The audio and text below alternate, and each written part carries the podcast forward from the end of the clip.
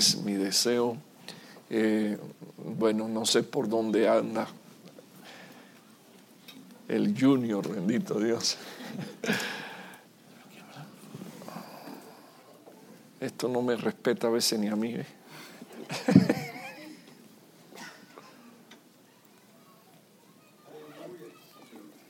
Ahí está. Eh, bueno, esta es, esta es mi segunda visita eh, a esta ciudad y, y siempre con ustedes, bendito Dios.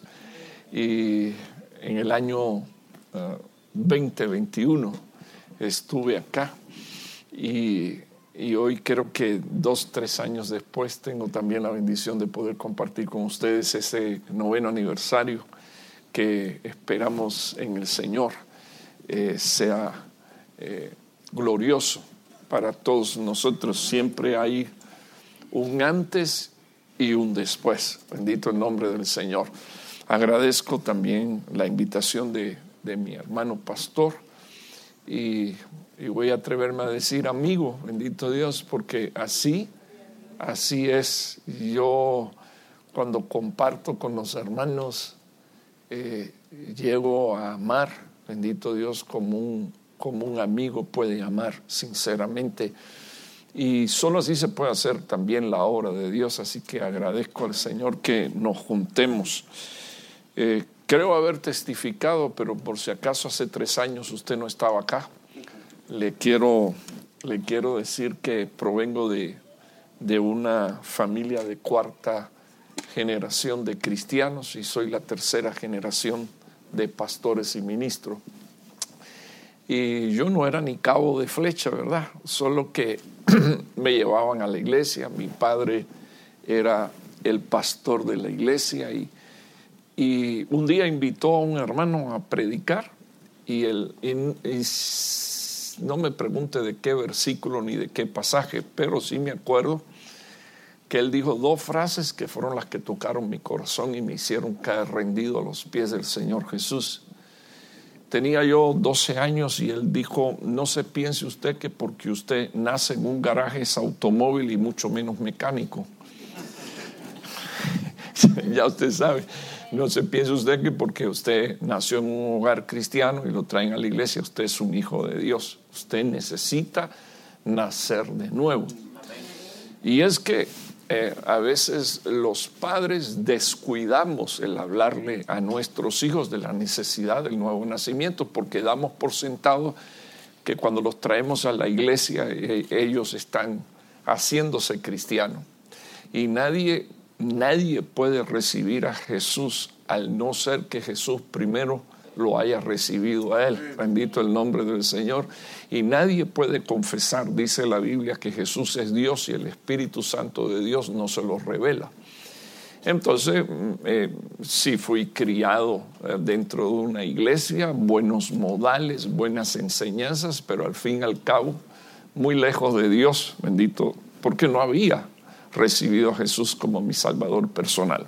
Evidentemente el pastor predicó y usó versículos bíblicos, pero lo que, lo que hizo que yo esa noche le entregara mi corazón a Dios fue escuchar esa frase y una segunda que él dijo a continuación de esa: Dios no tiene nietos, Dios únicamente tiene hijos.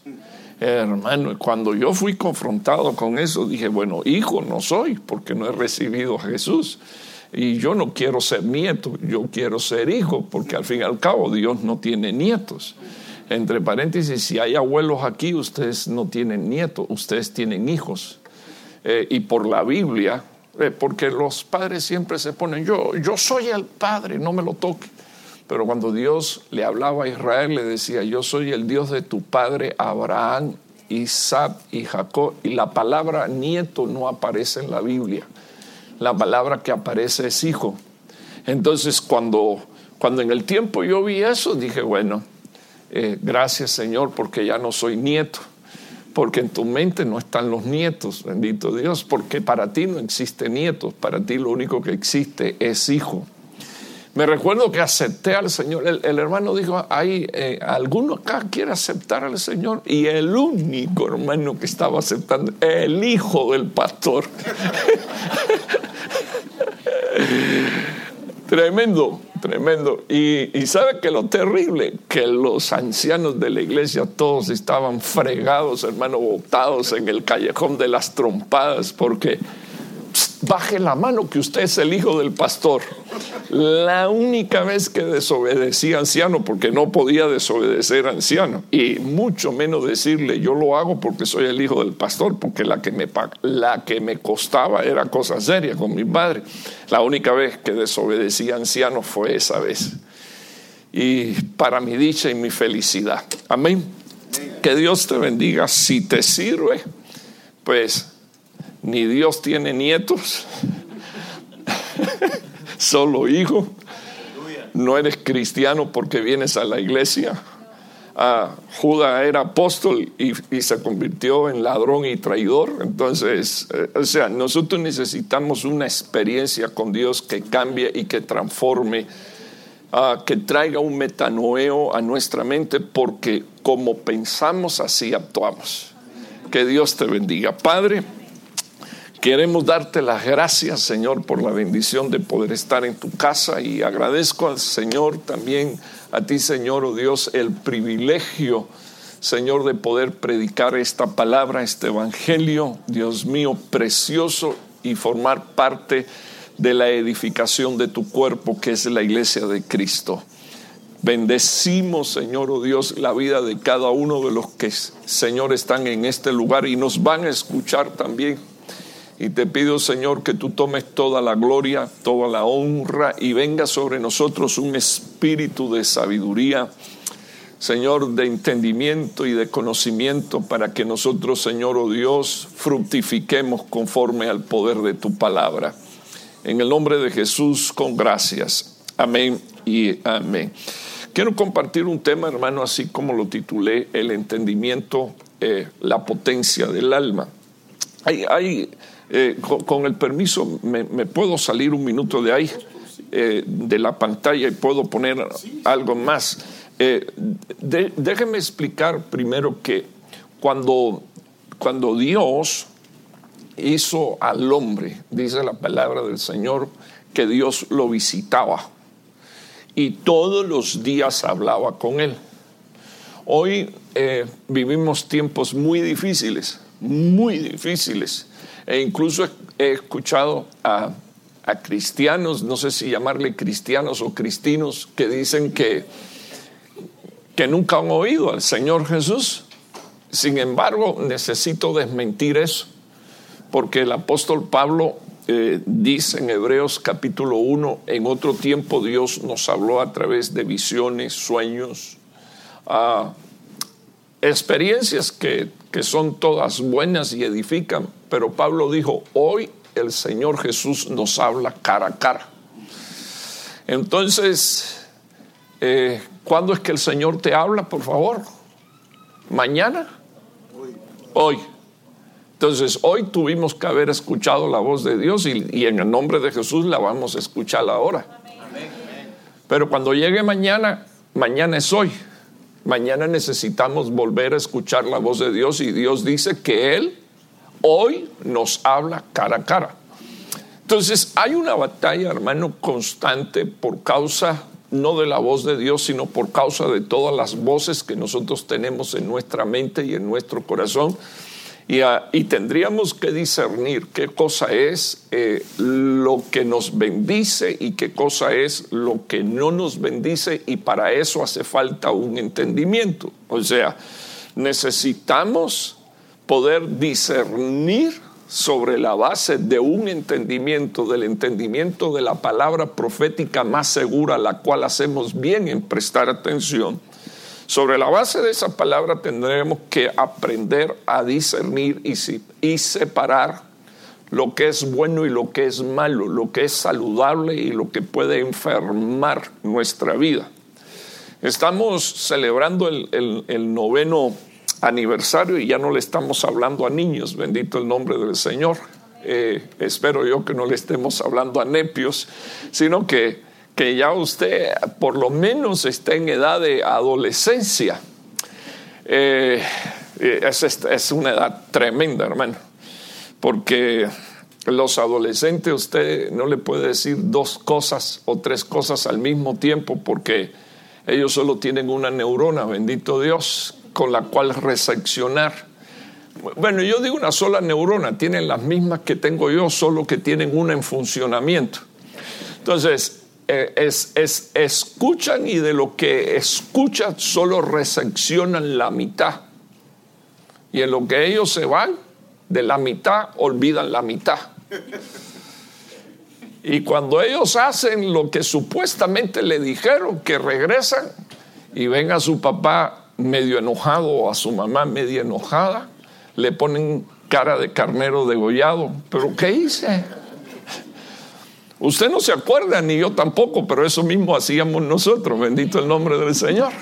Y, y pero ¿qué fue lo que? Porque yo hice lo que tú me dijiste. No, tú no hiciste lo que yo te dije. Y a esa hora el, el, el pensamiento del adolescente es que su papá la tiene tomada con él. Todo lo que hago le cae mal a mi papá. eh, Se mortifica por todo.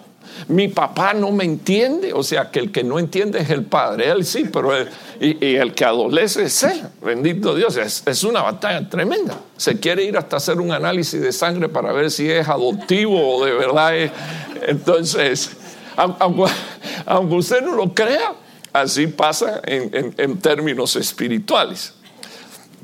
Nosotros recibimos una sabiduría de parte. Hay dos sabidurías. La, la sabiduría uh, humana la recibimos de parte de Dios. Es una sabiduría que, que es natural, eh, que se puede volver carnal, uh, llegar a ser animal y luego diabólica. Y Y es increíble, porque esa es la sabiduría que nosotros tenemos, normalmente hablando, pero deberíamos de tener la chomab. La chomab es la sabiduría que proviene de Dios. Y esa sabiduría, hermano, es una sabiduría que se implanta por el Espíritu Santo de Dios. No hay manera de que venga a través de discipulado uno, discipulado dos, discipulado tres, el intergaláctico, donde te sacan a uranio, plutonio, y luego te traen de regreso y te aterrizan a la tierra.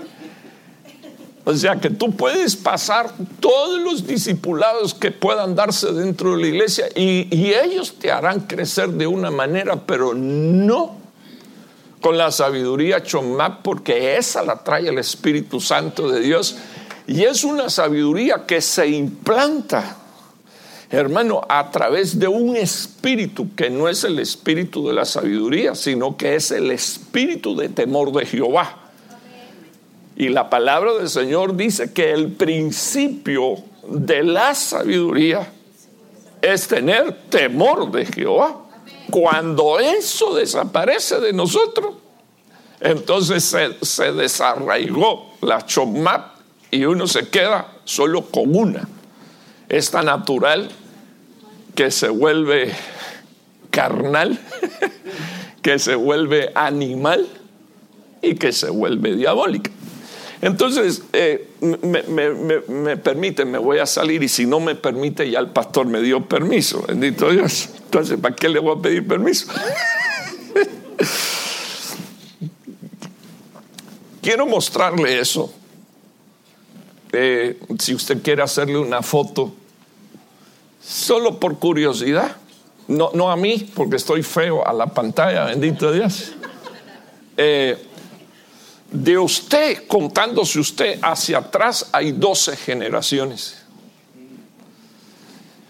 Y cuando usted llega atrás, apenas doce generaciones contándose usted, hay dos mil cuarenta y ocho personas. Hermano, usted no sabe la carga y el arrastre de basura que traemos de todas nuestras generaciones. Es terrible. Y evidentemente necesitamos algo especial de parte de Dios, de manera que nosotros nos desliguemos, como dijo el apóstol Pablo, de la, de la vana manera de vivir. Entonces, eh, eh, disculpe, estoy tratando de hablar un poquito despacio, más despacio de lo que generalmente lo hago, porque cuando estoy tratando una cosa así tan delicada, eh, trato de controlar y contener mis palabras, porque algunos de ustedes dicen que su mamá es santísima, pero no es santísima.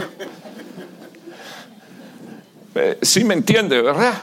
La autoestima tan grande que tenemos y la que, y la que nos implantaron a nosotros de respeto hacia nuestros ancestros, casi nos hace idolatrar a esos ancestros. Y esos ancestros están cargados de pecado, de impiedad, de maldad, de pactos, incluso hasta con el mismo diablo, y nosotros no lo sabemos. Y entonces necesitamos, le puse una pregunta de su familia, eh, quienes no tuvieron la dicha como yo de, de ser criado por un padre cristiano, o sea que ustedes son los primeros en servir al Señor de su casa y de su familia. Déjenme ver la mano. ¿Entendió la pregunta? ¿Quiénes son segunda generación? Amén. Parece que los demás no me entendieron. ¿Habrá alguien de tercera generación, cristiano de tercera generación? Solo una. O sea, que dos, tres. ¿Habrá alguien de cuarta generación? Yo levanto mi mano. Ya se perdió. Y una hermana aquí. Ya se perdió. De la quinta hacia atrás, nadie servía al Señor. Déjeme mostrarle algo más. Okay, le, le estoy dejando ahí, hasta le dije que hiciera la foto, porque lo más imp- este no es el tema, solo para que usted sepa, nosotros ahí cargamos costumbres, eh, costumbres incluso ligadas a cosas que no provienen de Dios.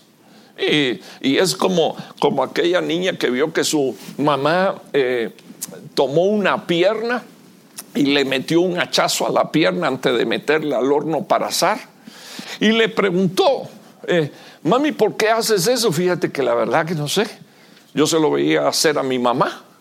Con buena suerte van a ir a, a ver a la abuelita, que todavía está viva, y le hacen la misma pregunta, y la abuelita conteste Contesta, fíjate que la verdad no sé, yo se lo veía hacer a mi mamá.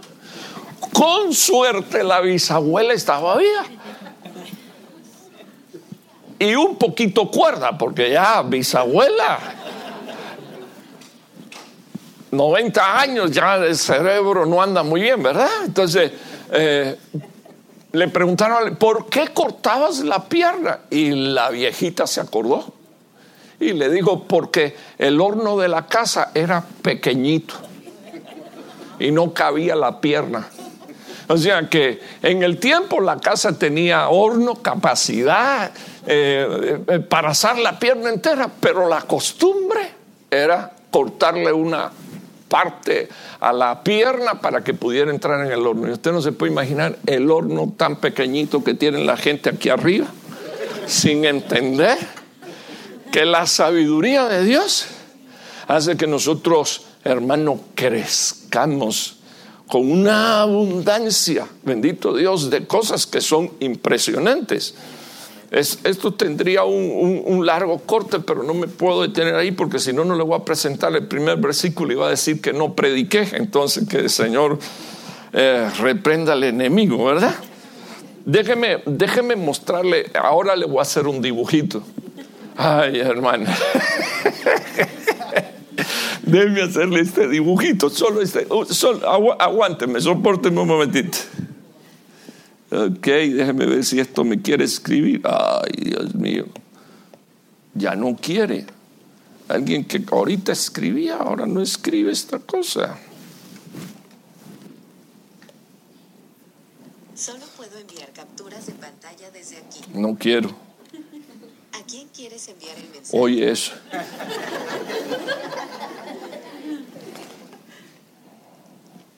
Bueno, déjeme ver si esto me quiere responder, ¿verdad? Déjeme ver si esto me quiere responder. Denme un segundo, porque para mí esto es, hermano, esto es bien importante para mí.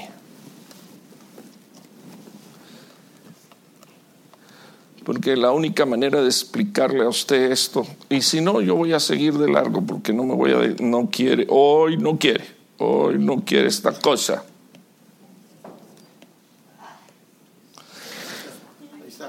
Gloria a Dios. Gracias, hermano, por su paciencia. Del polvo salí y al polvo tornaré. Y aquello no se quiere voltear ahora.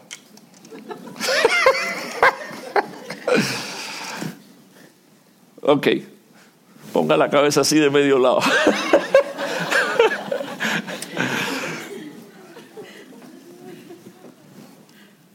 ¿Será? Vamos a volver a empezar. Téngame paciencia, un día lo logramos.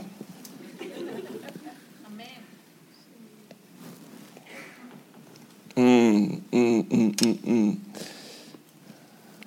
Mm.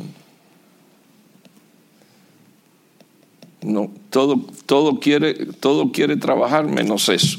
Bueno, me lo voy a tomar con calma hoy. Tenemos del polvo salí y al polvo tornaré. Y dice la palabra de Dios, esto no lo digo yo tampoco, que ese espíritu, bendito Dios. Tengo que votar esto, hermano.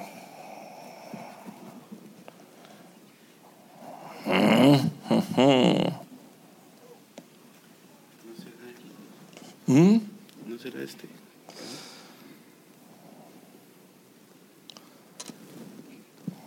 ¿Qué tenemos?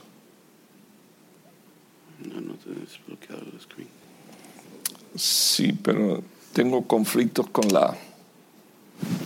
Tengo conflictos con lo que estoy haciendo ahora mismo. Ok, lo voy a dejar así a ver si quiere funcionar. Y dice la palabra de Dios que salí, salí, salí del polvo y al polvo retorno. Y, y solo quería mostrarle esto. Y el espíritu regresa a, a Dios, el Padre que lo creó. Tengo acá cuerpo, tengo acá espíritu. Y esto que yo tengo aquí, lo dejé así. Pero le quiero mostrarle esto, hermano. Por supuesto, somos un ser integral, espíritu, alma y cuerpo. Eso que le estoy poniendo ahí es la zona. Esta es la zona de mayor resistencia a la palabra. Se lo voy a poner así. Todos nosotros sabemos que si vamos a ofrendar y sabemos que hay un hermano que está enojado con nosotros, dice la Biblia que tenemos que regresar y reconciliarnos con ellos. Dejamos la ofrenda en el altar, vamos y nos reconciliamos con ellos y entonces Dios recibe la ofrenda.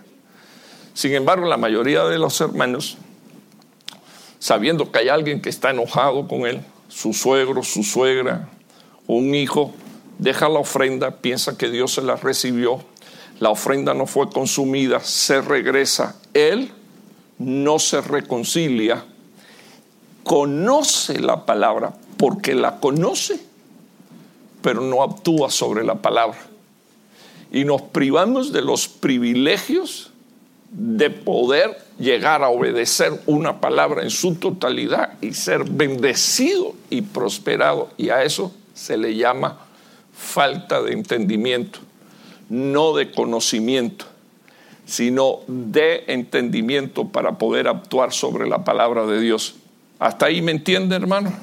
Entonces, como es la zona de, de mayor resistencia, por eso yo quiero hablar un poquito de este tema, que lo titulé así, como usted lo está viendo, entendimiento, la potencia del alma. Entonces quiero que usted vea lo que dice la palabra de Dios. Quiero que usted vea lo que dice la palabra de Dios en el Salmo treinta y dos, ocho. Yo te haré, yo te haré saber. Número uno.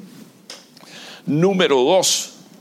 Yo te enseñaré. Sí lo, sí lo está viendo ahí en su pantalla, ¿verdad, hermano? Amén. Ok. Yo te haré saber. O sea que es Dios dejándome saber cosas que yo todavía no sé. ¿Puedo, puedo explicárselo de esta manera? ¿Era Job un hombre sabio? ¿Sí o no? Sí. la Biblia dice que iba y se sentaba a la puerta de la ciudad y aconsejaba. Dice la palabra de Dios que el, el hombre era una eminencia.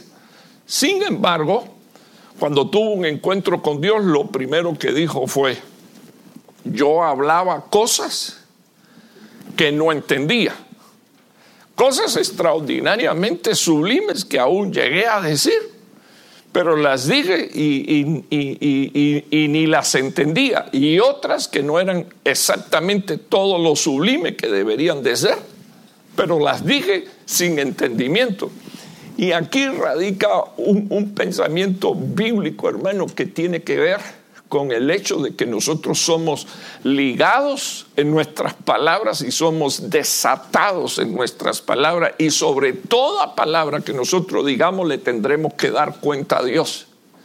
Entonces, una persona con entendimiento no va a hablar a la, a la ligera, sino que se va a detener en lo que va a decir, porque sabe que su palabra tiene un poder que puede ser un poder para bendecir, un poder para desatar, un poder para, para liberar, pero también puede ser un poder para maldecir, porque ahí está en la palabra, o un poder para hacer que, que algo de, de, de, lo que, de lo que Dios quiere traer sobre tu vida no se haga, fracase, no se logre. Entonces el Señor le dijo, ah, le, le dice a su siervo y nos dice a nosotros a través de su Espíritu Santo: te voy a hacer saber.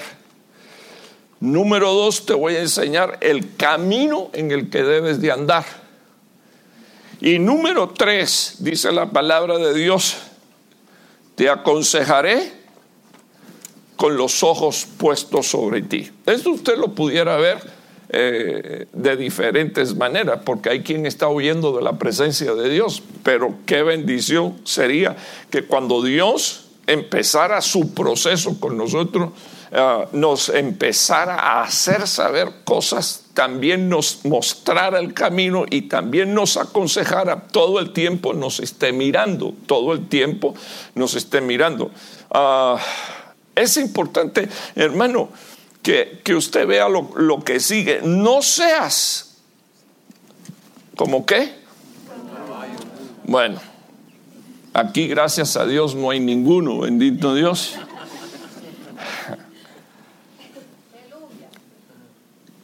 Pero lo que el Señor está diciendo es: no seas como los que no tienen mi sabiduría, no seas como el que es sabio en su propia opinión, que termina convirtiéndose en esto, en un caballo o en un mulo. Lo he, lo he visto, hermano, dentro de la iglesia. Aquí no, pero los he visto un montón. Eh, me crié, tengo sesenta y dos años, me crié en una iglesia, me crié y llevo cuarenta años en el ministerio. Lo más fácil, hay gente que dice: trabajo como un mulo. Y yo digo: cada cual trabaja como lo que es, bendito Dios. Porque si usted trabaja con la bendición de Dios, usted no trabaja como un mulo, usted está trabajando con la bendición de Dios, y usted sabe que cada vez que usted pone sus manos en lo que usted pone sus manos, eso Eso, eso está bendecido por Dios y prospera. Bendito el nombre del Señor. Ah, fíjese, fíjese lo que, lo que dice Dios: no sea como un caballo o como un mulo que no. Usted está leyendo ahí mi Biblia. Hermano, usted vino de tan lejos en el aniversario noveno a decirnos caballos y mulos. Bueno, eso fue lo que el Señor me dio para compartir con usted, y eso es lo que yo quiero dejar hoy en su corazón, pues, y probablemente mañana y probablemente pasado, y vamos ahí a darle al entendimiento hasta que terminemos, ¿verdad? Entonces, ¿qué hace de ti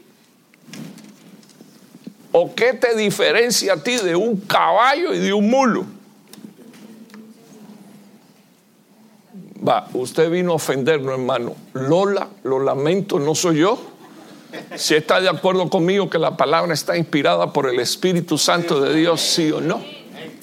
Entonces, pues ya no le quiero decir caballo, ni mulo, le quiero decir animal. Porque todo el que no tiene entendimiento es un ánima. Se conduce, se conduce según la condición de su alma. Por eso el alma es la parte de mayor resistencia a la palabra de Dios. Es el, el, el alma, el, el alma es, por, por eso, por eso usted, usted lee la Biblia.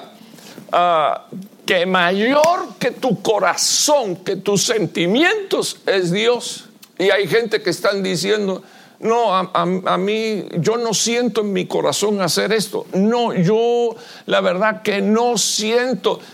Hermano, yo me asusto cuando, cuando hay gente que a la hora de compartir la palabra dice, a este se le tiene que revelar lo del diezmo. Y entonces, por poner un ejemplo, no se asuste, no vamos a recoger ofrenda otra vez. Y, y, y la, y, y la pregunta, pre- no tengo que hacer la pregunta porque yo soy pastor y en la iglesia donde yo pastoreo hay siempre un grupo de hermanos que no ofrendan ni diezman. Aquí no, porque todos son tan santos que deberían de estar en el cielo, ¿verdad? Pero le cuento. Le cuento para que usted se siga incomodando conmigo, porque para eso fue para, que, para lo que me trajeron, para inquietarlo en el año noveno. La fraseología es, es se le tiene que revelar lo de diezmo. Entonces yo siempre me he quedado pensando en eso. Bueno, y la Biblia, una pregunta, ¿la Biblia por quién está inspirada? Ok, ¿y la palabra de Dios es un libro o es una revelación? Y entonces, ¿de qué revelación están hablando? ¿De una nueva Biblia? Porque si está escrito, escrito está. Amén. Y el tema con eso es que yo, en fe, crea lo que está escrito, porque nadie va a escribir otra Biblia y hay de aquel que le ponga una tilde o le quite una, una letra a la palabra de Dios. Ese, ese está listo para ser condenado. Entonces, ¿de qué revelar? Se le tiene, ay, ay, hay que orar, se le tiene que revelar. ¿Cómo que se le tiene que revelar si la revelación está ahí? Lo único que no quiere es obedecer a la revelación porque es Brutus.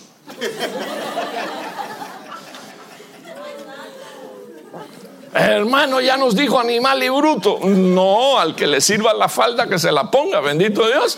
Pero todo lo que está escrito ahí quedó para nuestra bendición. Todo, dice la Biblia, todo quedó ahí a fin de hacer al hombre de Dios perfecto. Entonces, si yo quiero alcanzar la estatura del varón perfecto, la palabra de Dios no se pone en duda. La palabra de Dios se recibe, bendito Dios, porque es palabra de Dios para mi crecimiento moral, espiritual. Y entonces me doy cuenta de algo. Y de ese algo que me doy cuenta es que si yo no tengo entendimiento, me ayuda. Dígale a su hermano, eh, con una sonrisa, mírelo, y sin entendimiento somos animales. Por favor, diga, por favor, con, así no soy yo el que se lo dice. Dígale a su hermano, aprovéchese ahora y dígale. Y usted puede, usted puede decir renuncio, pero esto no se trata de renunciar.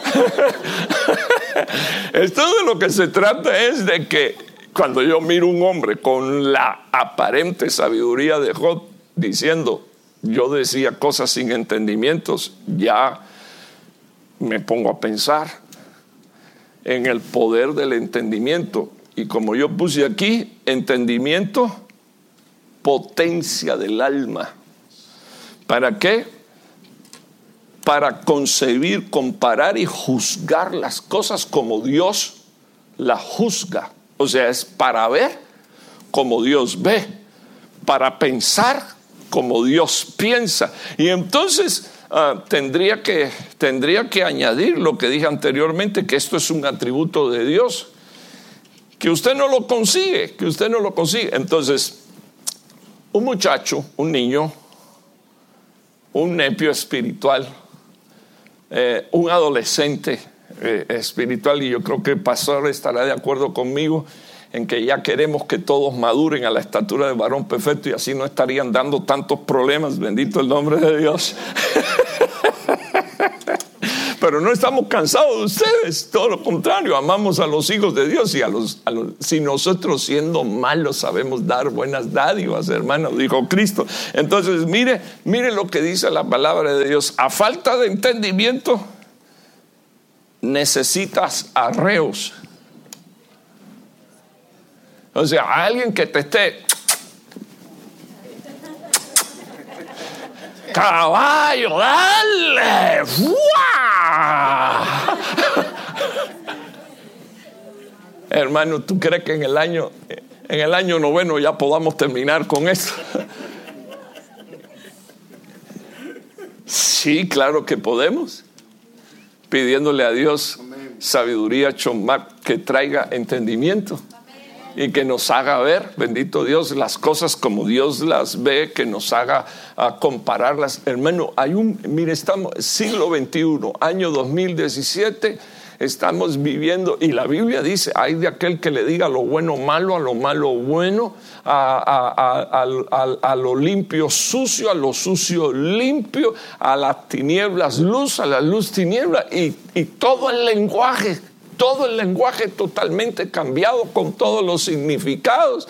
Ya hasta los hombres de cincuenta años tienen dudas si son hombres o mujeres en este país. Uno dice: ¿y esto qué cosa es? Un espíritu de engaño manifiesto que incluso se ha metido dentro de la iglesia, porque, porque la palabra del Señor dice que no se ha de manifestar el anticristo sin que antes no venga una apostasía. ¿Y la apostasía sobre quién va a venir? Sobre los que creen, sobre los que sirven a Dios. Entonces yo no estoy diciendo que usted es un apóstata, pero lo que estoy diciendo es: tenemos que cuidar nuestra vida, tenemos que cuidar nuestra casa, tenemos que cuidar nuestra familia. La iglesia no tiene problemas, el que tiene problemas soy yo.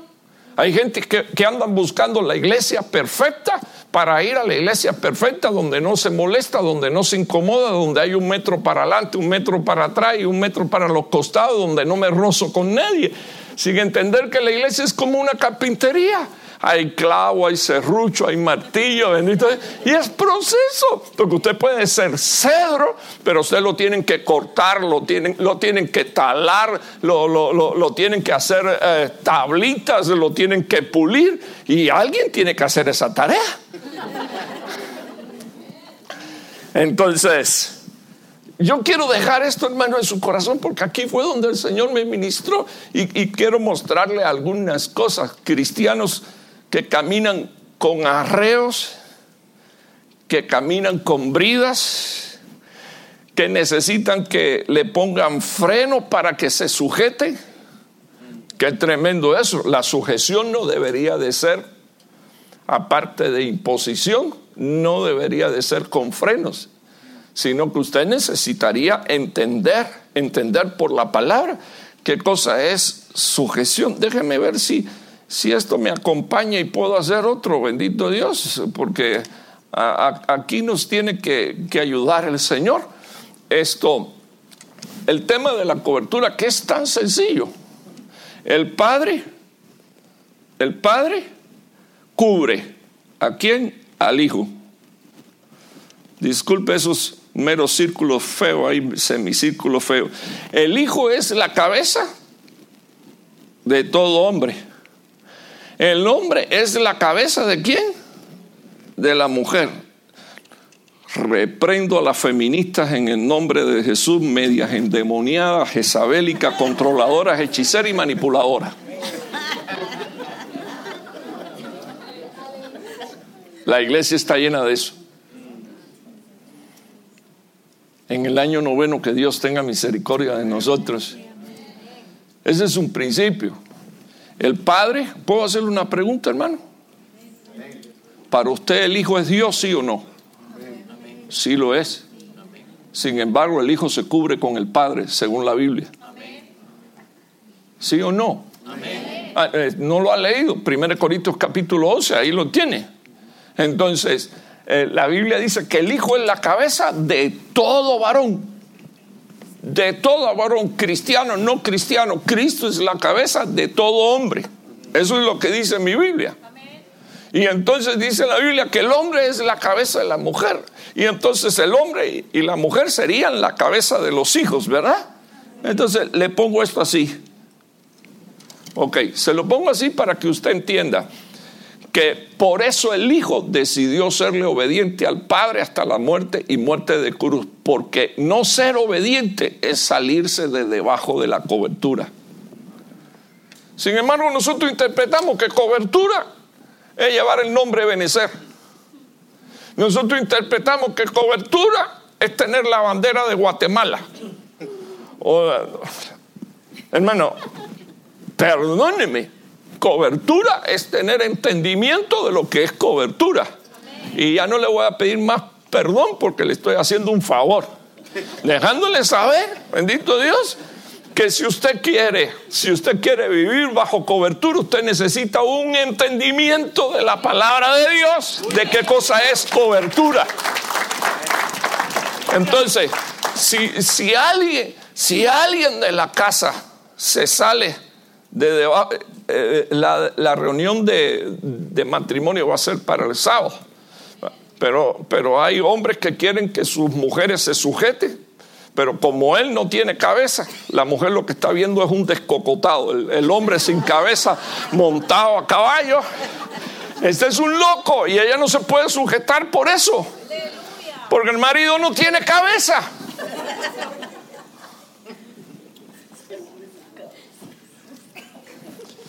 Las feministas, el hombre sin cabeza. Las feministas se salieron de aquí abajo. Y una mujer debería de sentirse bendecida. ¿Sabes por qué? Porque en vez de una tiene tres cabezas. Tiene a su esposo, tiene a Jesucristo y tiene a su padre. O sea, paternidad. Tengo padre, bendito el nombre del Señor. Tengo a Cristo, mi Salvador, mi Redentor, y tengo a mi esposo que redimió mi cuerpo. Así funciona la ley de la sujeción. Sin embargo, nosotros creemos que es un nombre. Nos damos, aquí no, porque son tan santos ustedes que ya le dije dónde deben de estar.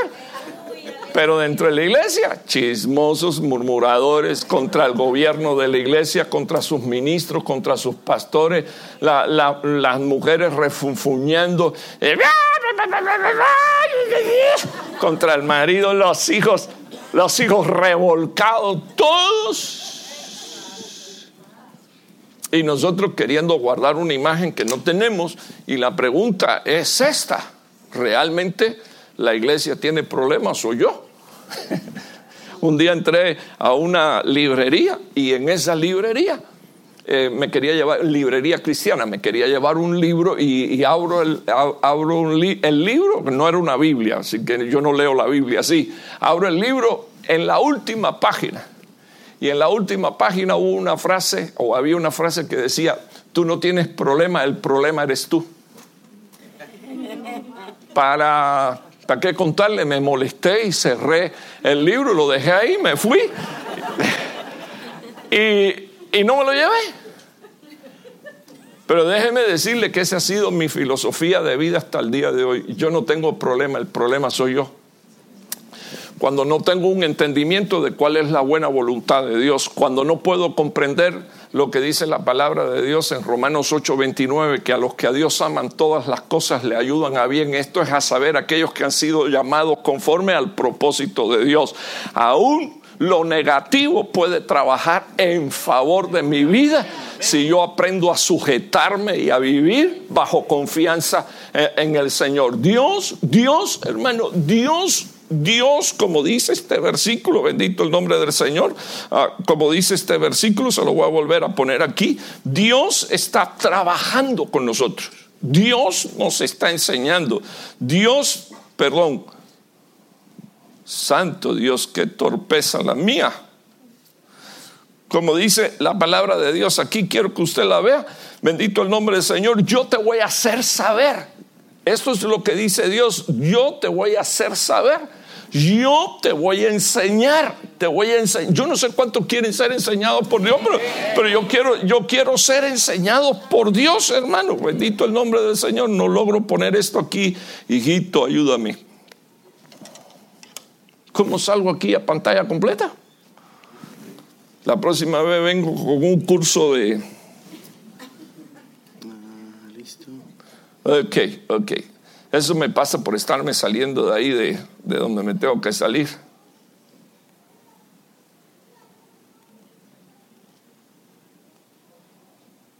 Bueno, pero soy yo.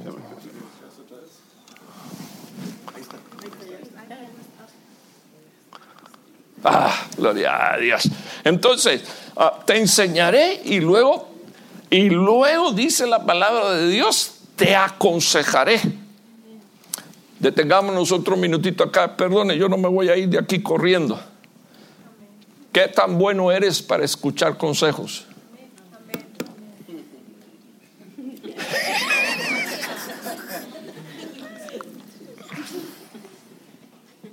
Yo tengo que, al igual que usted, tengo que trabajar con mis emociones y con mi alma.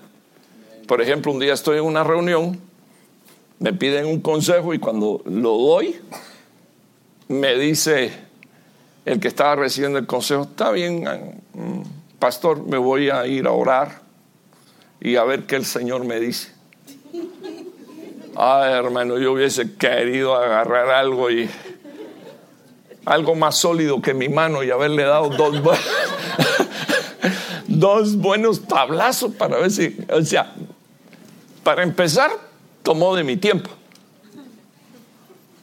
Me hace estar, usted discúlpeme, hermano, porque usted, los hermanos de Centroamérica, cuando se quieren ministrar, yo, por lo menos allá, los de aquí no, pero los de allá, tienes treinta minutos. Uh, en diez me tienes que decir uno, dos, tres, cuatro, cinco, seis, lo, lo, lo que es, eh, y, y, y veinte me los tienes que dejar a mí. Pero no, ellos quieren y empiezan a hacerle el bojeo de toda su vida. Ay, Dios santo, yo a veces al principio me desesperaba cuando no puse mis reglas, porque piensan que eso es ministración, pero eso no es ministración. Eso es querer vaciar toda la vileza que hay en el corazón. Y una de las cosas que nosotros necesitamos entender es que, teniendo entendimiento, la palabra de Dios produce un lavamiento en uno, hermano, que es impresionante. Y luego, porque el Espíritu produce en nosotros el querer como el hacer por su buena voluntad. ¿Y dónde está la voluntad de Dios reflejada? En la palabra de Dios. O sea, yo no tengo que, yo no tengo que andar con tantas luchas y con tantos problemas si yo parto del pensamiento de que en la palabra hay una sabiduría extraordinaria que viene de parte de Dios, que fue dada a través de palabra y de conocimiento, para que yo me ejercite en eso, crezca y avance. Entonces, que, quiero que usted vea este, este versículo, estos tres versículos rapidito. No sé qué tiempo llevo aquí, bendito Dios. Eh, ¿Cuántos quieren apacentar su casa? Eh, bueno, yo no sé si usted sabe que usted es pastor de su casa. Yo tengo un ministerio gloriosísimo. Eh, yo voy a ver cómo tú pastoreas tu casa, porque yo creo que es importante que usted sepa que eh, el, el, el prim, la primera oveja que tiene que pastorear todo pastor es a su esposa. Eso lo dice la Biblia. Las otras ovejas que tiene que pastorear es a sus hijos. Eso lo dice la Biblia. ¿Y cómo, y cómo yo voy a estar pastoreando? Y, y, y mi esposa sin ganas de servir a Dios.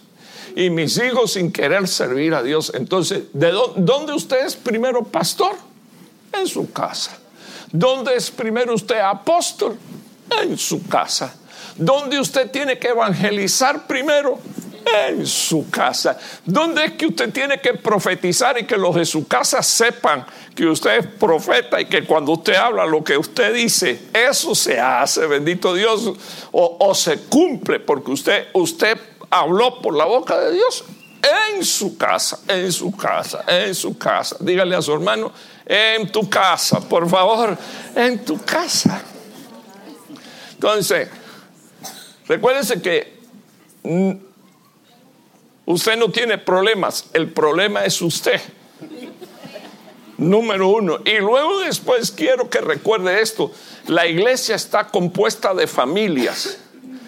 Si yo tengo problemas en mi casa y uno de los problemas soy yo, la iglesia tendrá problemas. No me estoy deshaciendo de usted. Estoy diciendo a la manera bíblica que a David se le reunieron cuatrocientos hombres y estaban metidos dentro de una cueva, dice la palabra de Dios, y todos los cuatrocientos estaban amargados, entristecidos y endeudados. Y viene Dios y le dice: sácalos de ahí, porque se van a meter una puñalada uno a los otros. Es mejor sácalos. Cueva en el original hebreo es, es caverna por su oscuridad. Entonces hay que salir de los encierros espirituales, de los encierros emocionales, hay que salir de los encierros de las costumbres, hay que salir de los encierros heredados de la vana manera de vivir de nuestros padres y ponernos a la luz con nuestro David. Son excelentes guerreros, cuatrocientos guerreros, impresionante. De ahí salieron los treinta valientes de David, pero su comienzo fue ese. Peligroso porque tenían espada, tenían armas, eran bien grandes, fuertes, eran hombres que no le tenían miedo a la muerte. Sin embargo, dice la Biblia que estaban, ¿cómo estaban, hermano? Amargados, entristecidos y endeudados. Ok, entonces tenemos deudas que resolver, que no es precisamente el pago de su casa. Mira lo que dice la palabra. Esta es una de nuestras deudas como hijos de Dios. Los, los, los labios del justo, que dice la palabra de Dios. Entonces aquí yo tengo pastores. Estoy viendo delante de mí un montón de pastores y pastoras. Y no le estoy reconociendo ministerio primario a nadie. Es que mi padre, el apóstol Sergio, hace apenas un mes estuvo hablando acerca de que en nuestras iglesias deberían de haber hombres y mujeres, hijos de la casa, que nos ayudaran a pastorear y que tuvieran el espíritu de aquel que puede pastorear. Entonces yo me quedé pensando, si a David, Natán le fue a hablar y le dijo: un hombre tenía muchas ovejas y otro hombre tenía una sola oveja, otro pastor tenía una sola oveja, y, y, y cuando tú miras, cuando tú miras el, el que tenía una sola oveja era Urías, pero era un matrimonio. Entonces digo, bueno, ok, lo primero que me vino a la mente es: Señor, tengo que trabajar en apacentar a mi esposa. Apacentar es llevarla a lugares de, de pastos verdes. Eso es lo que hace un pastor. Eh, mire, hermano, la, la mujer necesita que su marido lo, lo, la ministre constantemente. ¿Con qué? Con el lavamiento de la palabra. Ah, la mujer necesita oír hablar a su esposo, y más que oírlo hablar, necesita que su esposo le ministre. Pero nosotros tenemos un problema. Los hombres nada más que hablamos quince mil palabras al día, las mujeres hablan cuarenta y cinco mil, y cuando ya venimos de la calle no tenemos dese- deseo ni de decir hola. Pero la mujer vive por la palabra de su marido, igual que la iglesia vive por la palabra de Dios. Si no somos capaces de apacentar, entonces le puedo hacer una pregunta. Si comienzo leyendo de aquí hacia atrás, ¿quiénes son los que apacientan? Según la Biblia, los labios del justo. Y si no apaciento, mis labios no son los labios de un justo, sino los labios de un injusto. Está extraño esto, pero yo voy a seguir, bendito Dios. Eh, mire lo que dice la Biblia. Pero los Pero los, ¿qué dice aquí, por favor, hermano? los necios mueren por falta de ¿qué? De entendimiento. Entonces, ¿cómo, cómo la palabra de Dios me va a decir a mí qué cosa es lo que tengo que hacer y yo no lo voy a hacer? Para empezar, no hacer algo ah, que la palabra de Dios dice que tengo que hacer, no solo es una desobediencia, sino que es falta de entendimiento. No sé a cuántos estaré confrontando hoy y espero que a la salida no, no busquen piedras, pero le, le, le cuento... Le cuento algo. A mí me enseñaron a no, a no ser un testigo de Jehová que saca textos fuera de contexto, porque el versículo que sigue al veintiuno, que es el veintidós, es la bendición del Señor. ¿Qué dice ahí, por favor, hermano? Es la que enriquece. Pero yo no quiero leer solo el versículo, yo quiero que usted lo vea con el contexto. Entonces, cuando estoy leyendo esto, digo, oh, qué precioso para empezar. Tener entendimiento es una riqueza que viene de parte del Señor. Es algo que Dios nos ha dado por su Espíritu para bendición nuestra, para prosperidad nuestra, para prosperidad de nuestras esposas, para prosperidad de nuestros hijos, de nuestra familia. Y si yo le preguntara a usted, ¿cuántos quieren ver la prosperidad de Dios? Hello. Para todos los gringos que no me entienden en español, listen to me, please. ¿Cuántos quieren la, la prosperidad del Señor? Bendito el nombre de Dios. Yo la quiero. Entonces, ¿sabes qué? Mis labios se tienen que volver los labios de un justo. ¿Qué hacen los labios de un justo? Los labios de un, de un justo apacienta. Y cuando tú estás apacentando, tú estás provocando seguridad para todos los que están alrededor tuyo. No en vano el Salmo veintitrés dice: Jehová es mi pastor y nada me faltará. Dígale a su hermano, ni las disciplinas de Dios te van a faltar, por favor. Dígale.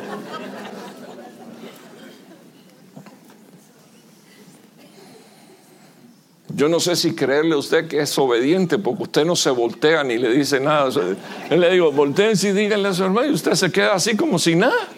A los mexicanos viéndome la cara.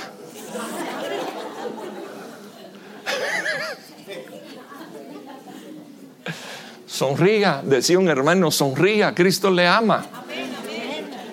Amén. Hermano, es que usted nos, nos, nos lleva ya un tiempo raspándonos. Para eso vine. Soy el hermano lija. Tómeselo así. Ok, ok, ok. Entonces, lo, lo, voy a, lo, lo voy a dejar tranquilo. Pero piense unos minutos si sus labios apacientan o no. O si cuando usted habla, usted lo que provoca es inquietud en el corazón de su, de su familia, de su esposa, de sus hijos, de su esposo. Jehová es mi pastor, nada me faltará. En lugares de delicados pastos me hará descansar. ¿Hay reposo en tu casa? Porque si hay reposo en tu casa, va, no, no me diga que tiene deseo de dormir. No es deseo de dormir, es reposo. Acuérdese que el alma es la zona de más resistencia a la palabra. Y yo no sé cómo tu alma puede estar tranquila si hay cosas que tú sabes que tú tienes que arreglar y resolver en tu vida y no lo acabas de hacer. Y así vas a vivir en esa batalla. El cuerpo va al polvo, el espíritu regresa a Dios el Padre que lo creó, pero el alma va a un lugar donde va a esperar que la vuelvan a vestir. El tema es los conflictos del alma, las batallas del alma. Y, y, y yo quiero mostrarle a usted, hermano, por la palabra de Dios, que es una bendición del Señor con la que Dios te enriquece. Un entendimiento para que tus labios puedan apacentar, porque los necios mueren. Y evidentemente aquí no se está hablando, hermano, de la muerte física, sino que se está hablando de una muerte que es la del alma. Y Dios está diciendo, si, si, si te quedas sin entendimiento, tu alma perece. Entonces, ok, vea lo que dice Isaías cinco trece. Por eso mi pueblo es llevado, ¿qué cosa? O sea, somos hijos de Dios, hermano. No es posible que todavía en medio de nosotros haya gente cautiva y esclava de sentimientos y de pensamientos que están ligados a su pasado. Déjeme explicarle algo, algo que ha detenido tu caminata con Dios, algo que frena tu crecimiento espiritual y moral, es que tú constantemente estás trayendo a, a tu mente recuerdos del pasado. Agarras la guitarra, te pones a cantar, Lupita me dejó, me dejó, me dejó, mi papá me dejó, me dejó, me dejó. De niño tuve que vender botellas de agua, de agua, de agua. Y, y, y, y ese es tu pasado. Por algo el Señor dijo, puesto los ojos en Jesús, autor, Pablo dice, pongan los ojos en Jesús, corran con paciencia la carrera, porque hay un pecado que constantemente nos está asediando y ese te va a dar alcance si te detienes a mirar hacia atrás. Entonces, ¿qué es lo que hay que hacer? Poner los ojos en Jesús y correr, correr, correr, correr. Y entonces déjeme decirle algo, hermano, la Biblia dice que los problemas del alma constantemente están batallando, te están jugando rudo, te están, o sea, ¿cómo es posible que tú a tu pastor hoy le diga mi tata, mi papá, y mañana te lo quieras llevar? No, hermano, no, no, problemas del alma. No, yo nunca voy a hacer eso, hermano. Eso mismo le dijo Pedro a Jesús, porque tenía problemas con el alma. O sea, mire, déjeme ver cómo, Señor, me da permiso, pastor, para decir, bueno, ya usted me dio permiso hace rato. Que Dios tenga misericordia y me ayude y que yo no me pase con eso. Pero como está en la Biblia, usted no se va a molestar conmigo. Al que le sirva la falda que se lo ponga, y el que no, lléveselo en su corazón para que Dios lo guarde. La Biblia dice en, el, en primera Corintios capítulo once, a, hablando acerca de, de, los que, de los que beben y comen indignamente la cena del Señor, y que eso había traído a la iglesia debilidad, a, había traído enfermedad y algunos hasta habían a, a, muerto. Ok, entonces Yo, yo quiero pensar de esta manera. Y si yo tomo dignamente la cena del Señor, ¿qué cosa es lo que viene? Porque si ah, les entró por la indignidad, entró debilidad, por la dignidad va a entrar fuerzas. ¿Cuántos dicen amén en el nombre de Jesús? Eso es entendimiento de lo que tengo en la mano. Eso es entendimiento, porque estoy hablando de una manera muy general y de repente usted dice, sí, más o menos lo entiendo, pero le quiero poner los ejemplos. Entonces, uh, si, si algunos se enfermaron comiendo indignamente, entonces cuando yo coma dignamente, ¿qué cosa es lo que va a haber? Sanidad. Van a haber sanidades, pero no únicamente físicas, sino sanidades para el espíritu, para el alma y para el cuerpo, el ser integral, pero primero el espíritu, luego el alma y luego el cuerpo.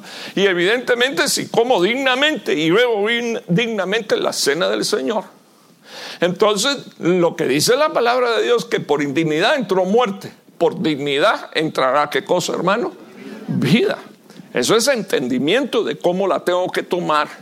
Eso es entendimiento de revisarme yo y de saber que ese paso que estoy dando es muy importante para mi vida. Entonces le, le, le contaba yo a los hermanos algo que todos nosotros conocemos. La Biblia dice que el, el, la, la última Pascua se convirtió la primera cena. ¿Cómo así, hermano? La última que celebró Cristo se convirtió en la primera en la primera Santa Cena, ¿sí o no? Bueno, no lo dice textualmente, pero yo lo veo que se, después de comer el cordero pascual, dice que tomó el pan y dijo, este es mi cuerpo, y luego tomó la copa y dijo, esta es, es la copa del nuevo pacto en mi sangre, ¿sí o no? Porque quiero que me entiendas ahí. Pero pocas personas detallan que cuando esto sucedió y Judas comió, le entró Satanás. Entonces quiero venir aquí ahora a explicar algo. Esta palabra, hermano, que el Señor me dio, yo no la he predicado en ningún lugar, es aquí. Solo estoy usando el, el ejemplo que puse en la iglesia que pastoreo. Entonces comió Santa Cena y le entró Satanás. Y uno dice, ¿cómo le entró? Yo le, le quiero decir cómo le entró: por la indignidad. Habían indignidades en él. Era un apóstol del ministerio. Echó fuera demonios, hizo milagros, hizo maravillas. Eh, cualquier hermano, cuando, cuando yo oigo que una iglesia tiene, te, tiene tesorero, yo digo, este hombre tiene que ser el más íntegro de la iglesia o el más manipulador de la iglesia, una, una de dos. Entonces era el tesorero del hermano del ministerio apostólico de Jesús. Dentro de las indignidades está no solo que robaba, sino que dice la palabra de Dios que él vio como una mujer trajo un frasco de perfume, lo derramó, valía como trescientos denarios, y empezó, empezó a murmurar con los otros apóstoles: este dinero, qué malgasto, debía de ser eh, tomado para auxiliar a pobres, para auxiliar a necesitados. Y como ese hermano, y se lo estaban dando al Señor. Es como si algo, como si algo se lo estuvieran dando, no sé, a mi apóstol, y alguien se pone con las cochinadas, con la cantidad de dinero que tiene él y lo que tiene y lo que le sobra, y, y, y, y todo es para él. Bendito Dios, quiero que me escuche algo. Es, es terrible, porque, porque yo no estoy comparando al Señor Jesús con el apóstol. Yo lo que estoy diciendo es las aptitudes de las personas, mirando alrededor qué cosa es lo que se está haciendo, cuestionando la ofrenda, eh, eh, eh, y, y el final de toda la historia es que en él no había tal integridad. Dice la Biblia que lo que dijo no lo dijo porque amara a los pobres, sino porque le robaba el tesoro del ministerio. Entonces, cuando uno piensa en todas estas cosas, uno dice, impresionante, porque eso llenó la copa. No pudo, escúcheme, hermano, no pudo entrar en el nuevo pacto por indignidades. Entonces yo quiero decirle en el nombre de Jesús que a usted lo escogieron para ser sacerdote de un nuevo pacto. Bendito el nombre, en el Señor, bendito Dios. Y las cosas... Y las cosas tienen que ser llevadas con entendimiento, si no, dice la palabra de Dios, se manifestará cautiverio en el pueblo. O sea, ¿por qué tienes un hijo cautivo? ¿Será que hay falta de entendimiento? ¿Por, por qué todavía hay hijos de Dios? No, el poder de Dios, sí, está bien, yo acepto que por el poder de Dios y con la unción de Dios se pudren los yugos. Y la Biblia dice que por falta de entendimiento hay cautivo. Si no se rompe con ese círculo vicioso, uh, lo liberas hoy, le sacas los demonios hoy, y mañana regresan otra vez. ¿Por qué? Por falta de entendimiento. Porque la casa no puede estar ordenada uh, o limpia, ordenada, pero vacía. Falta de entendimiento, ¿verdad? O sea, casa limpia. ¿Qué limpia? La sangre de Cristo. ¿Qué ordena? La palabra de Dios. Pero la falta de entendimiento de que no haya alguien en la casa que esté habitando la casa. ¿Quién? El Espíritu de Cristo, el Espíritu de la sabiduría, el Espíritu del temor de Dios. Eh, falta esa administración. Regresa al estado anterior. Entonces, le estoy hablando a una iglesia que está cumpliendo nueve años. Hermano, yo llegué ayer, perdóneme. Bueno, lo vamos a emparejar en el nombre de Jesús. ah, dice la palabra de Dios: por falta de entendimiento muchos fueron llevados cautivos, y muchos han sido, ¿qué dice aquí, por favor, hermano? Sus muertos por hambre y por sed. Y viene Dios y dice: el que tenga hambre, venga y coma, y el que tenga sed, venga y beba. Bendito Dios. Y sin ningún tipo de costo. Y ahí está Cristo, el pan de vida, Cristo, el manantial de vida eterna. Cristo, el agua, el que bebe de mí. Nadie, nadie que ha bebido de Cristo ha vuelto a tener sed. O sea que Cristo es una experiencia. Cristo es un encuentro con Dios.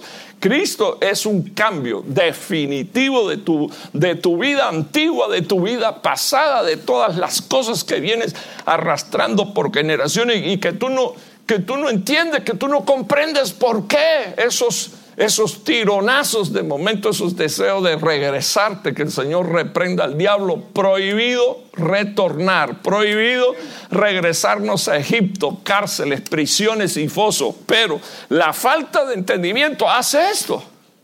No se preocupe, ya yo voy a terminar. Mire lo que dice la palabra de Dios. Mi pueblo, en esta versión que dice aquí, no avanza. ¿Por qué no se avanza? Quiero que me escuche. Deja de estar culpando al diablo y a los demonios.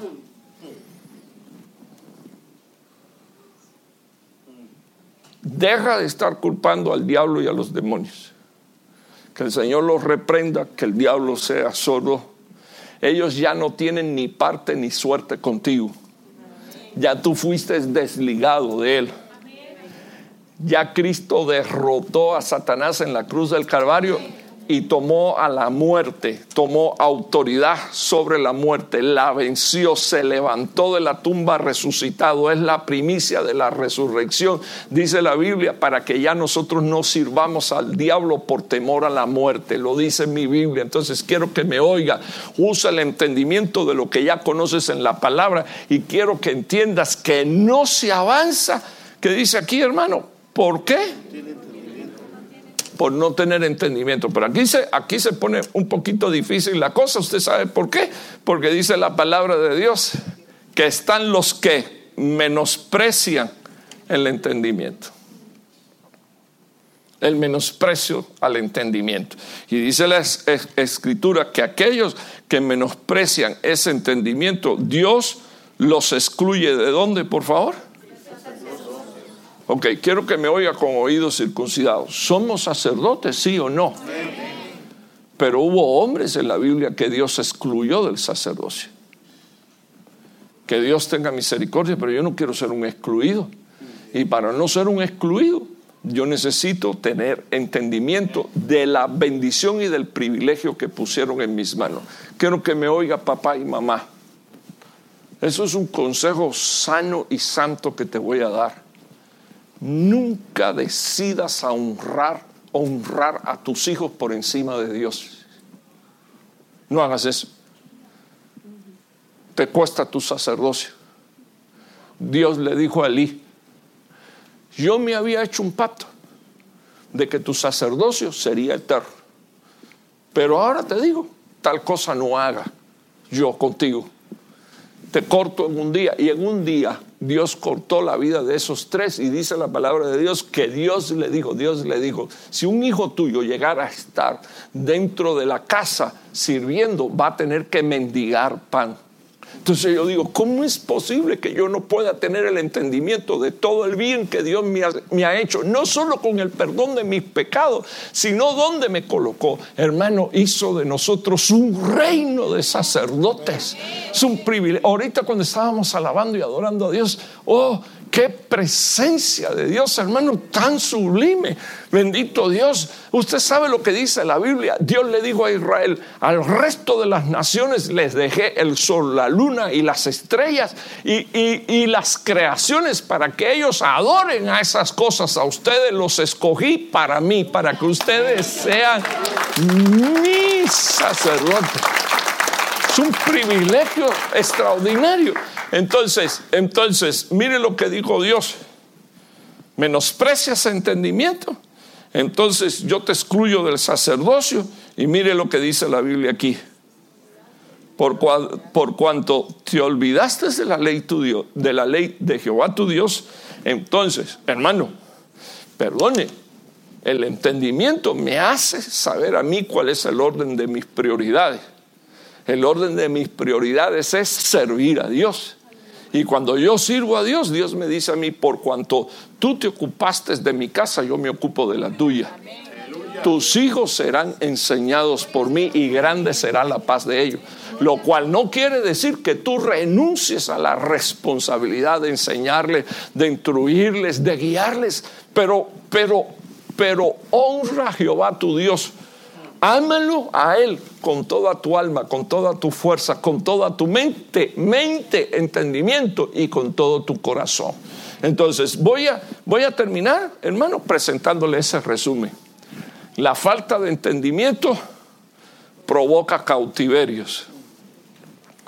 Israel fue a cautiverio por idolatrías. No, hermano, ya, yo hace rato renuncié a la virgencita. Sí, pero hay otras cosas que están sentadas en tu corazón, que están en lugar de Dios, que hay que sacarlas en el nombre de Jesús. La falta de entendimiento traerá muerte por hambre y por sed. Falta de entendimiento. La falta de entendimiento frena el avance de la vida espiritual, moral, financiera. Hermano, no voy a recoger ofrenda y diezmo. Usted me está oyendo. eh, ¿Cuánto es el diez por ciento de mil dólares, por favor? Sí. ¿Y por qué usted da cincuenta? Ganó, ganó mil. ¿Cuánto debería de ser el diezmo? Si usted lo sabe. ¿Y sabe qué es lo peor de todo? Cuando usted pone cincuenta, pone la mitad. Para empezar, está diciendo sin sacar cuenta, no me da la gana de sacar cuenta. Eso es falta de entendimiento. Y lo próximo que usted está haciendo es mintiéndole al Espíritu Santo de Dios, no a los siervos. Hermano, ¿por qué usted no dice esas cosas? Porque a la iglesia le hace falta entendimiento. Dios dejó principios establecidos para bendecirte, para prosperarte en todas las áreas de tu vida. Falta de entendimiento frena tu vida y hace, y hace, hermano, hace que la familia se deteriore, se destruya. Eh, hermanos, y apenas son unos pesos, déjenme contarle algo. Eh, a, a algunos a veces cuando dan un dólar, cuando, cuando dan un dólar en, en su mente, en su mente tienen, eh, co, como, como son cubanos, ¿verdad? Y el único cubano que hay aquí soy yo, entonces, bueno, ahí fue donde nací porque yo pertenezco a la patria celestial. Eh, la cuenta que saco es, Dios mío, estoy dando doscientos sesenta pesos, no mucho dinero, pero yo no gano pesos cubanos, yo gano dólares. Entonces, ¿qué debería de dar? Dólares. Así que sáquese esa casa de cambio que usted tiene en la cabeza de que si, de que si doy un dólar di ocho quetzales y si doy un dólar eh, eh, di veinte pesos mexicanos y que eh, eh, no, no, sáquese eso de su mente. ¿Puedo hacerle una pregunta? ¿Te ha, te ha bendecido Dios? ¿Sí o no? ¿Quiere que te diga algo? Dios dejó eso para bendecirte más. Prueba tu fe y prueba también a Dios. Y es el único lugar donde Dios dijo, pruébenme en esto. Y lo primero que hace Dios es abrir los cielos, luego visita tu casa y saca al destructor. Y luego si tienes una, una vieja que no se calla la boca, bendito Dios, Dios dice, voy a bendecir a tu mujer, voy a bendecir, ay, gracias Señor, voy a bendecir a tu mujer, voy a bendecir a tus hijos, voy a bendecir tus negocios, voy a bendecir tus planes. Hermano, Dios te dice, voy a bendecirte, voy a bendecirte. Pero ¿sabes qué es lo que quiere la iglesia? Bendición sin el entendimiento de de dónde viene la bendición y cómo es que viene la bendición y cuáles son las visitaciones y las oportunidades de tu bendición. Entonces, tú ignoras, tú ignoras, uh, rechazas ese, aborreces el entendimiento, aborreces incluso las veces que el Espíritu de Dios está hablando a tu mente y a tu corazón. Oye, sabes que tienes que arreglar esta cuenta. Lo echas a un lado, tienes problemas, tienes problemas. Menosprecio de entendimiento traerá exclusión del sacerdocio y el olvido de parte de Dios de mis generaciones. Yo no quiero eso, hermano. Yo soy la cuarta generación sirviendo a Dios. Mis hijas son la quinta generación. Mis hijos de ley entraron en mi familia y son gente que temen a Dios y sirven a Dios. Nació la sexta generación y ya yo, cuando veo a mis chiquititas allá al, a, al fondo de la iglesia con los panderos tratando de brincar y de saltar, digo: gracias, Señor, porque sé que un día van a tener un encuentro contigo, porque cada vez que ellos entran por esa puerta, entran a un lugar donde Dios le llama casa de Dios y puerta del cielo. Oh, hermano, usted se equivocó, lo dijo Jacob.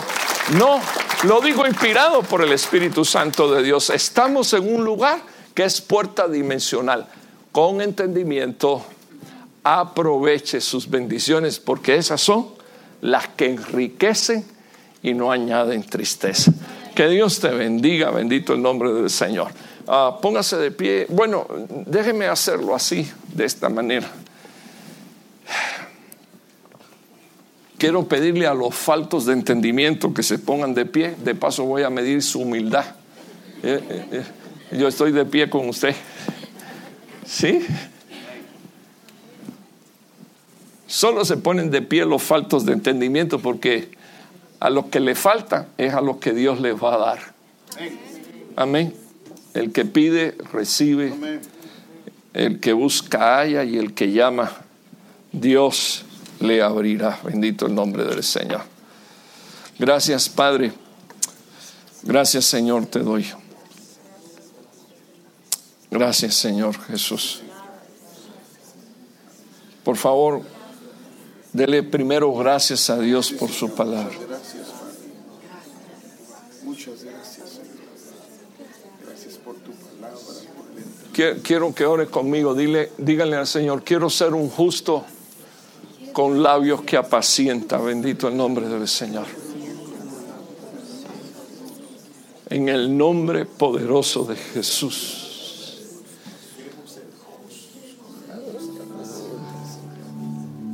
Un justo, hermano, un justo jamás abrirá su boca para herir, para ofender,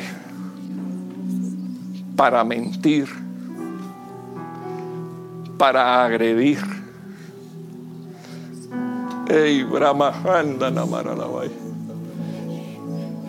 Y cámara, lavar a la banda. Señor, ten misericordia. Gloria a Dios, gloria a Dios.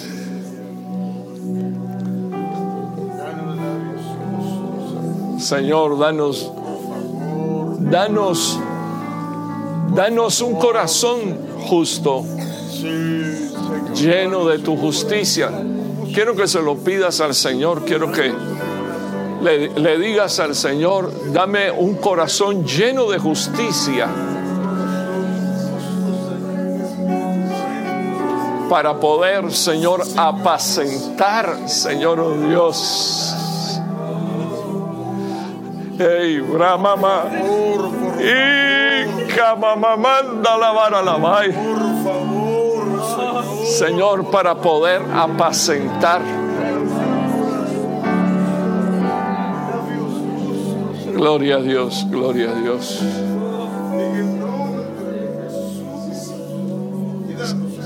Señor, yo, yo te estoy pidiendo que venga, Señor, oh Dios, por tu Espíritu, esa clase de entendimiento. Señor, yo quiero, hermano, quiero que le ores a Dios. eh, no, no sé si me pueden dar una gotita de audio para que el piano no se imponga. Bendito Dios. Yo quiero que usted, hermano, estoy ministrando, no, no se preocupe, no estoy... El hermano debe de ministrar, pero yo necesito un poquito de audio para poder eh, eh, ministrar y que usted me escuche. Yo quiero que usted le pida, le diga al Señor, le diga, que le diga esto al Señor: yo necesito, Señor, de entendimiento para provocar liberaciones. Por favor, hermano, abra su boca, abra su boca. Yo necesito. Pidámosle a Dios, porque Él es el que puede darlo. en el nombre poderoso, en el nombre poderoso.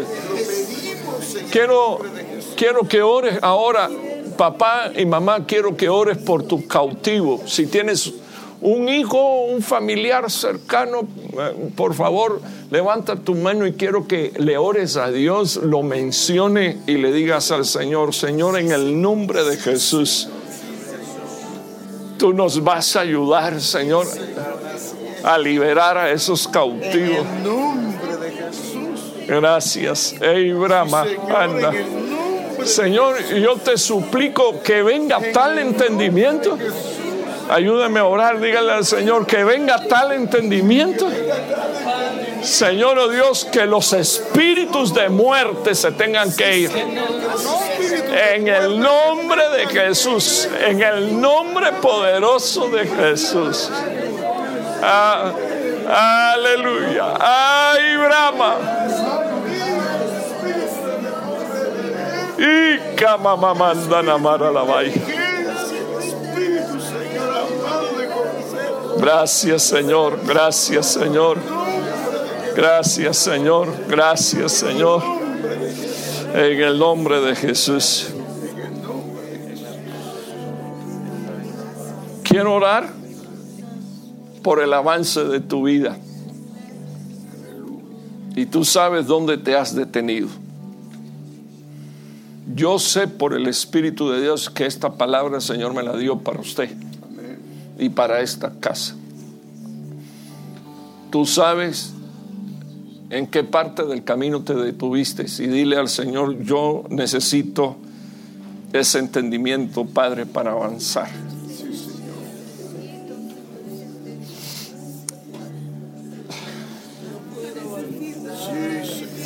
Ey, y bra, y cama, mamá, mamá, da la vara a la vaina. Necesitamos avanzar, danos entendimiento. Ey, Brahma, anda la vara a la vaina.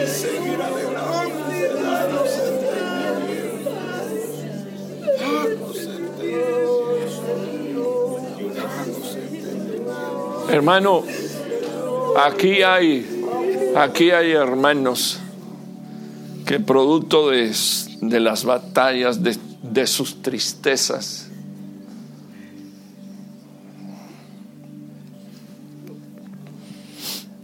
se han detenido. Y no solo se han detenido, sino que se han cuestionado seriamente. Lo que le estoy diciendo es por testimonio ahora mismo del Espíritu de Dios. El Señor me está hablando. Y en ustedes algunas batallas Eh, más emocionales que espirituales han llegado a, a decirle al Señor: Señor, te he servido, ¿qué, qué falló, qué faltó? Yo quiero decirte en el nombre de Jesús que el Señor hoy te hace saber y que Dios te dice: te voy a enseñar y te estoy aconsejando con mis ojos puestos sobre ti. Ya no van a tener que frenarte como un caballo o como un mulo que no tiene entendimiento. Viene una unción del Espíritu Santo de Dios poderosa sobre tu vida. El entendimiento traerá prudencia y esa prudencia traerá vida y esa prudencia se va a manifestar en sabiduría.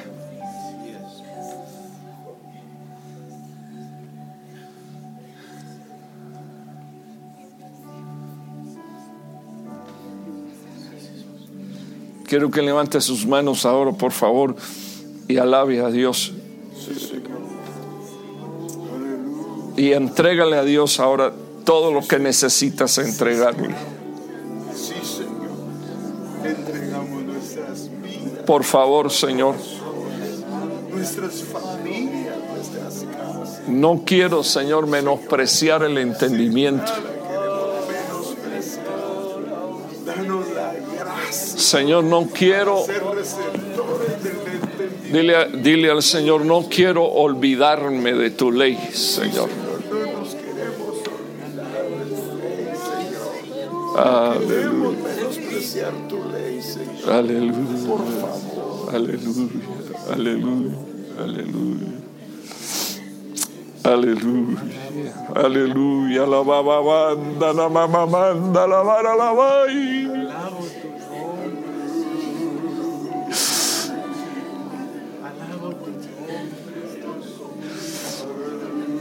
Ay, bramahara la vai.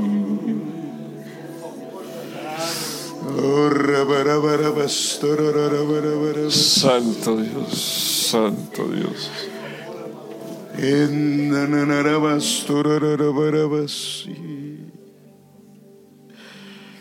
Danos entendimiento, Señor. Necesitamos tu entendimiento.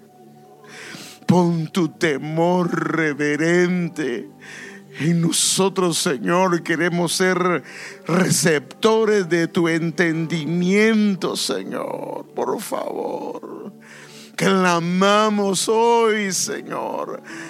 Levanta tu voz al Señor. Levanta tu voz al Señor. Levanta tu voz al Señor. Quiero ser receptor de ese entendimiento, Señor amado, de esa administración espiritual. Y pon, Señor, pon, pon, Señor amado, el temor reverente. Pon, Señor, tu temor reverente, porque queremos, Señor amado, tu sabiduría, tu entendimiento. Venga una administración espiritual, Padre, sobre nosotros. El Espíritu del Señorío del Señor Jesucristo, el Espíritu, Señor, de sabiduría, el Espíritu de inteligencia, de entendimiento, de consejo, de poder, de temor reverente, venga sobre nosotros, en el nombre de Jesús, en el nombre de Jesús.